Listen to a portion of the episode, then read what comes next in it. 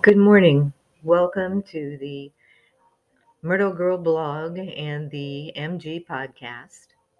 I want to recite a poem to you today that I wrote yesterday while waiting for my husband to have a an MRI done in Dallas, which is about an hour away, and um, then we waited for the doctor to talk to us about uh, what kind of a treatment plan he was coming up with as a result of the tests. So uh, it was a long day by the time we finished with all of that. And the result is that know, Kip's been having some pain in his hip and he had back surgery a few years ago. So there's some concern there that there may be a problem with his back again, which could be the case. He's going to start with some cortisone shots, a series of eight, and then he's going to be doing some physical therapy as well. So uh, we'll see how that goes. So say a prayer, if you will.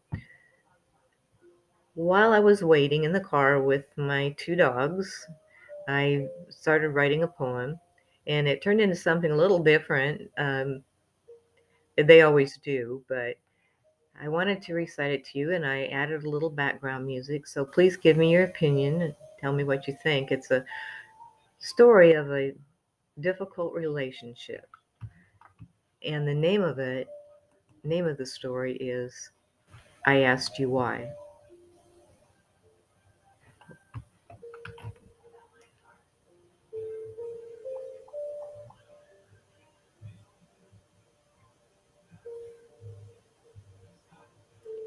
I asked you why because I didn't know. How much further would I have to go? What would it take? What would you need from me?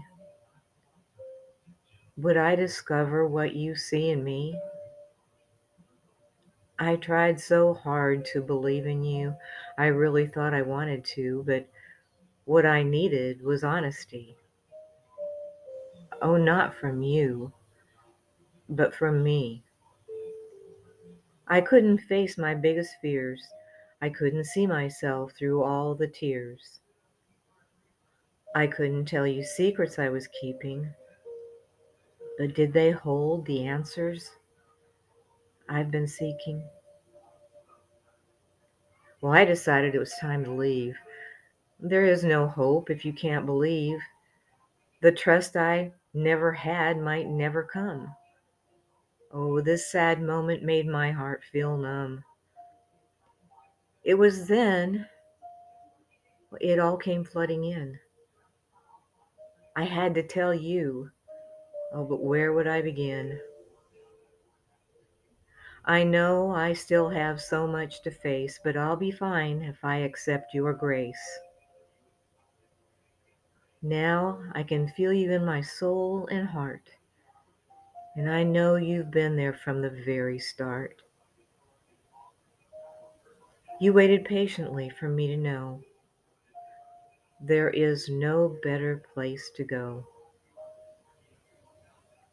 I promise I will come to you. Where you take me, I will follow. You feel the space meant for only you that once was hollow. Help me to help others to come to believe, and I promise to you I'll always cleave.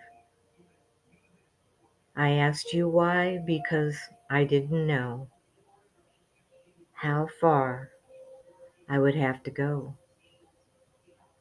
What would it take? What would you need from me? Would I discover what you see in me?